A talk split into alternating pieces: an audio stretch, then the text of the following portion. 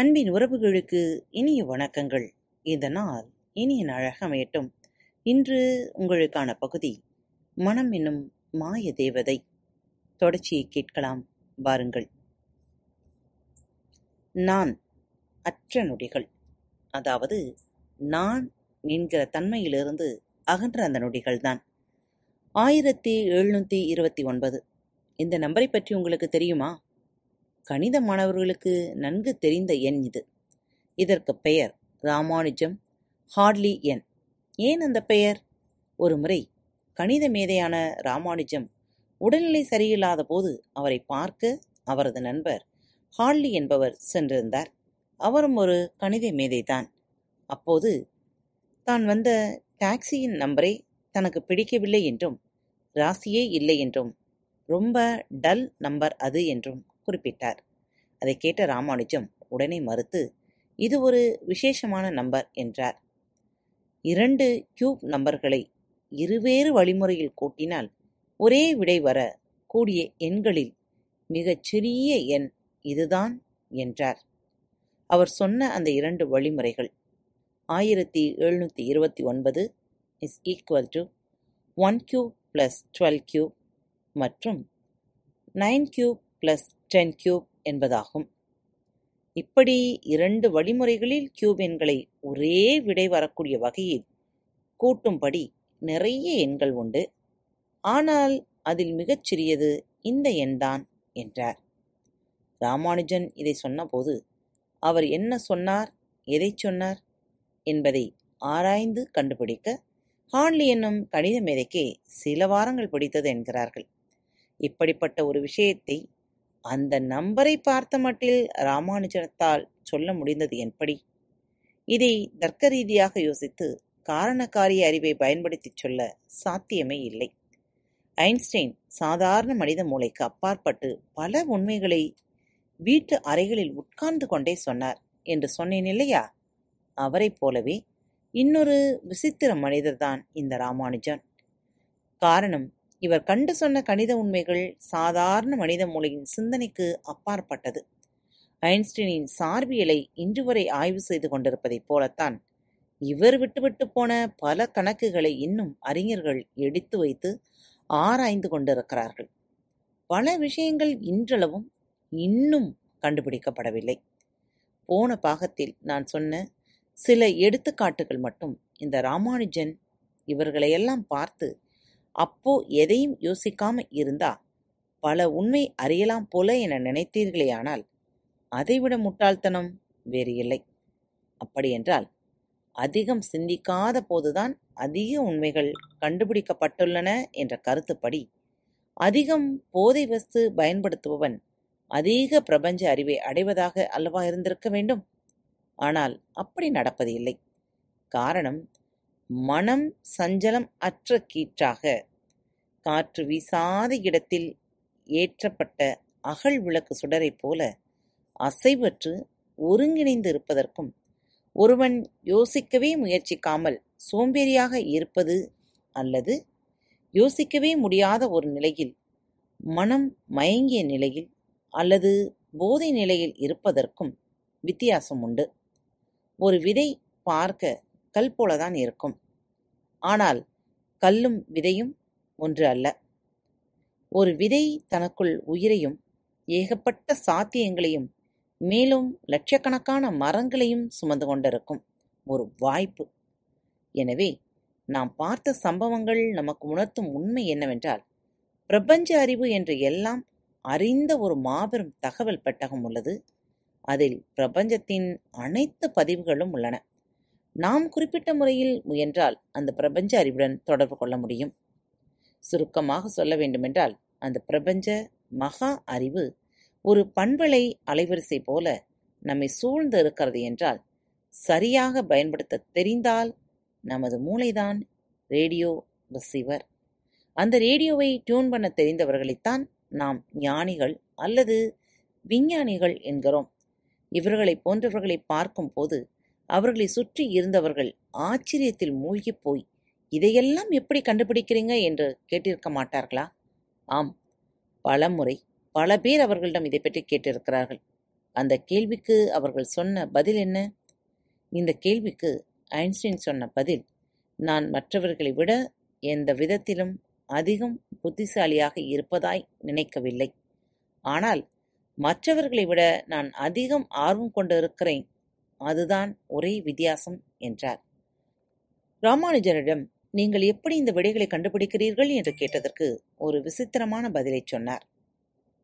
நான் கண்களை மூடினால் நான் வணங்கும் அம்மன் கை தோன்றுகிறது. அது விடையை எழுதுகிறது. அதைத்தான் நான் பார்த்து சொல்கிறேன் என்றார். ராமானுஜன் அதிகம் ஆழமாக யோசித்து போட்ட கணக்கை விட ஓய்வாக இருக்கும்போது போட்ட கணக்குகள் தான் அதிகம். இப்படி பிரபஞ்சத்துக்கும் மனித மனத்திற்கும் ஒரு தொடர்பு நூல்கயிறு இருப்பதை வரலாறு முழுவதும் உள்ள அறிஞர்கள் வாழ்வில் பார்க்கலாம். நீங்கள் வான் கோ என்ற ஓவியரை பற்றி கேள்விப்பட்டிருக்கலாம். அவரது ஓவியங்கள் மரங்கள் மிக உயரமாக வானத்தை முட்டுவது போல இருக்கும். குறிப்பாக நட்சத்திரங்களை வரையும்போது அவர் வானில் சுருள் சுருள் வடிவில் மட்டுமே வரைந்தார். நட்சத்திரங்கள் என்ன சுருள் வடிவிலா இருக்கிறது? வானத்தை பாருங்கள், அது சில்லறை இறைத்து விட்டார் போலல்லவா இருக்கிறது. பிறகு ஏன் எப்போது பார்த்தாலும் இப்படியே வரைகிறீர்கள் என்று பல பேர் அவர்களை கேட்டார்கள். அதற்கு அவர், இல்லை, என் மனதிற்கு நட்சத்திரத்திற்கு இந்த வடிவம்தான் சரி என்று தோன்றுகிறது என்றார்.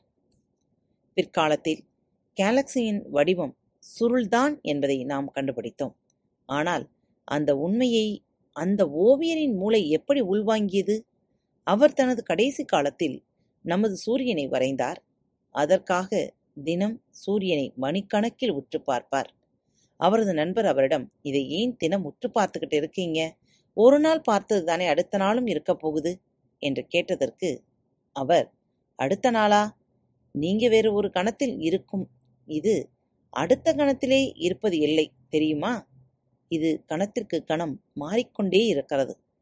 இதன் தன்மை என்னை ஆச்சரியப்படுத்துகிறது. அதனால்தான் தினம் தினம் இதை உற்று பார்த்து கொண்டிருக்கிறேன் என்றார்.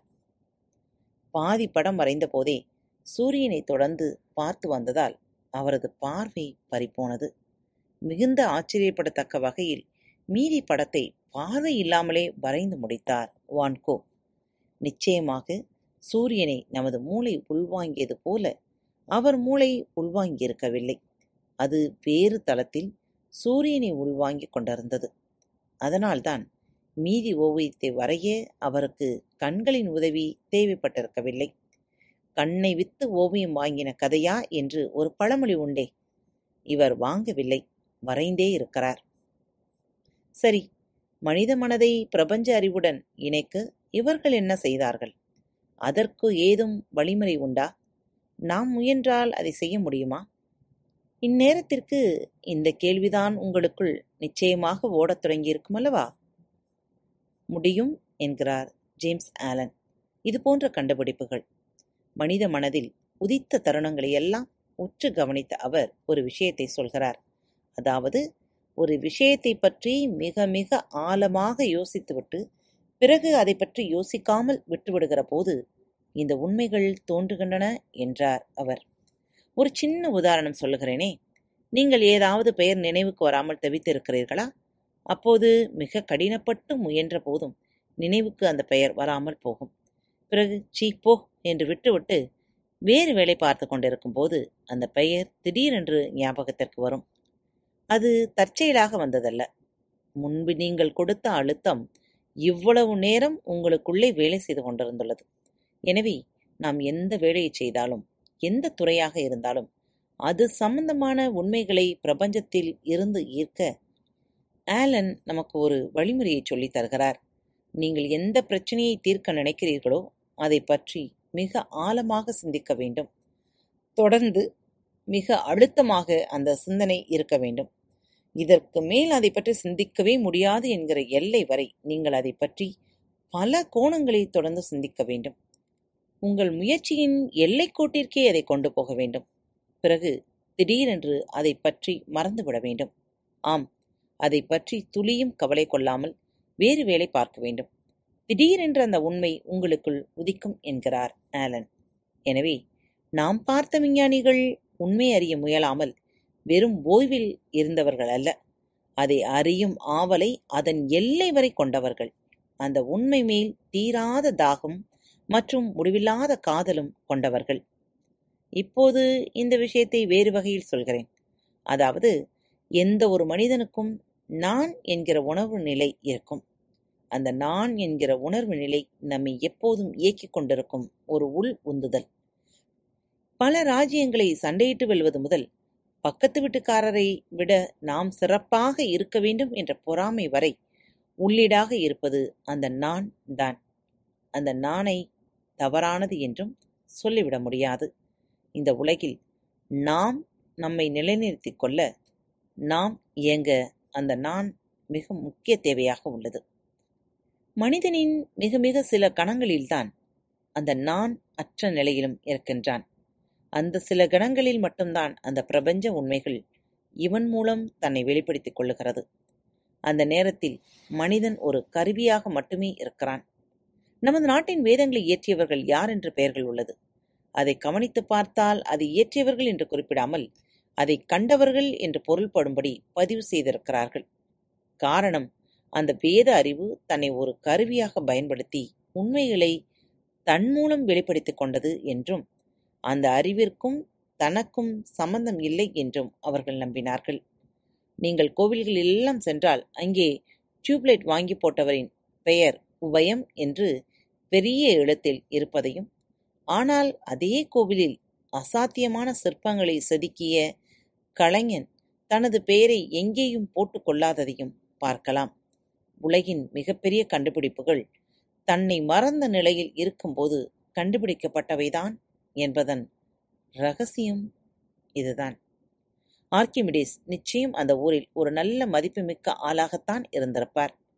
அவர் தெருவில் துணியில்லாமல் தண்ணீர் தொட்டியிலிருந்து எழுந்து ஓடினார் என்பது இயல்பான நிகழ்வு அல்ல.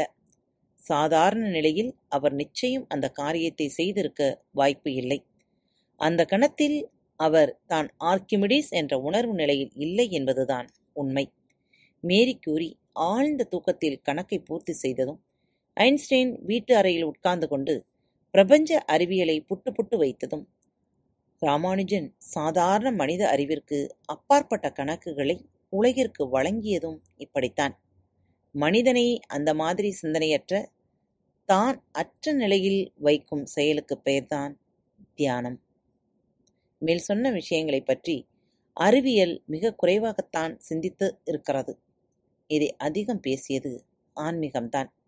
ஐன்ஸ்டைனின் கோட்பாடுகளில் அக்கறை கொண்ட அறிவியல் அவை வெளிவந்த மூலம் என்ன என்பதை ஆராய்வதில் அதிக அக்கறை எடுத்துக்கொள்ளவில்லை. ஆனால் உலகில் உள்ள எல்லா ஆன்மீக கோட்பாடுகளும் இந்த நான் என்பது அழிந்தால் தனக்குள் வேறு ஏதோ ஒன்று பாய்ந்தோடும் என்ற கருத்தை வலியுறுத்தியிருப்பதை பார்க்கலாம். குழந்தை போல இருப்பவர்களுக்கு பரலோக ராஜ்யம் சாத்தியம் என்கிறார் இயேசு. அவர் சொன்ன குழந்தை போல என்பதற்கு பொருள் நான் என்கிற ஈகோ அழிந்த நிலைதான். குழந்தைகளுக்குத்தான் ஈகோ இருப்பது இல்லை. தன்னை உணர்தல் என்பதை எப்படி செய்ய வேண்டும் என்று கேட்பவர்களிடம் நான் யார் என்பதை உற்று கவனி என்ற ஒருவரி உபதேசத்தை வாழ்நாள் முழுவதும் செய்து கொண்டிருந்தார் ரமணர். அந்த தான் அற்ற நிலையில்தான் ஞானம் வருவதாக பெரியவர்கள் சொல்கிறார்கள். ஞானம் வருகிறதோ இல்லையோ, ஆனால் உலகின் மிகப்பெரிய அறிவியல் கருத்துக்கள் பிறந்தது விஞ்ஞானிகள் தாங்கள் நான் அற்ற நிலையில் இருந்தபோதுதான் என்பது மறுக்க முடியாத மிகப்பெரிய உண்மை. உலகை புரட்டும் மிகப்பெரிய விஞ்ஞானத்தை விட்டுவிட்டு இப்போது நமது கட்டுரை வாழ்வை புரட்டும் அன்றாட வாழ்க்கை பக்கம் திரும்புகிறது. அதாவது, முதல் பாகத்தில் நான் சொன்ன மூளை மற்றும் மனம், இதில் மூளை பற்றிய அலசலை முடித்துவிட்டு இப்போது கொஞ்சம் மனம் பற்றி பேசப்போகிறது. நாம் நமது வாழ்க்கையை மிகச் சிறப்பாக வாழ விரும்புகிறோம். வாழ்க்கையில் வெற்றி பெற நினைக்கிறோம், புகழடைய நினைக்கிறோம், சாதிக்க நினைக்கிறோம். ஆனால் இது எல்லாவற்றிற்கும் நமது மூளையின் அற்புத ஆற்றலை மிக சரியாகத்தான் நாம் பயன்படுத்துகிறோமா? பிரபஞ்ச உண்மைகளை மூளை உட்கிரகித்து சிந்தனையற்ற நான் என்ற அந்த நிலையிலிருந்து உதவியது போல இதற்கு உதவ வழிமுறை ஏதும் உள்ளதா? அப்படி பயன்படுத்தி வாழ்க்கையை செழுமையாக்க வாழ்ந்தவர்கள் இருக்கிறார்களா? அடுத்த வாரம் வரும் பாகங்களில் இதை பற்றி தொடர்ந்து சிந்திக்கலாம். மீண்டும் மற்றொரு தலைப்பில் உங்கள் அனைவரையும் சந்திக்கும் வரை உங்களிடமிருந்து நன்றி உணர்வுகளோடு விடைபெற்றுக் கொள்வது உங்கள் அன்பு தோழி. அன்பின் நேயர்கள் அனைவருக்கும் இனிய வணக்கங்கள். பாரத் தமிழ் வலையொலி பக்கத்தை சப்ஸ்கிரைப் செய்யாதவர்கள் சப்ஸ்கிரைப் செய்து கொள்ளுங்கள். இந்த பகுதியை கேட்டு முடித்தவுடன் உங்களது கருத்துக்களை பதிவிட மறவாதீர்கள். உங்களுக்கான இமெயில் முகவரி கீழே உள்ள டிஸ்கிரிப்ஷன் பாக்ஸில் கொடுக்கப்பட்டுள்ளது. நன்றி.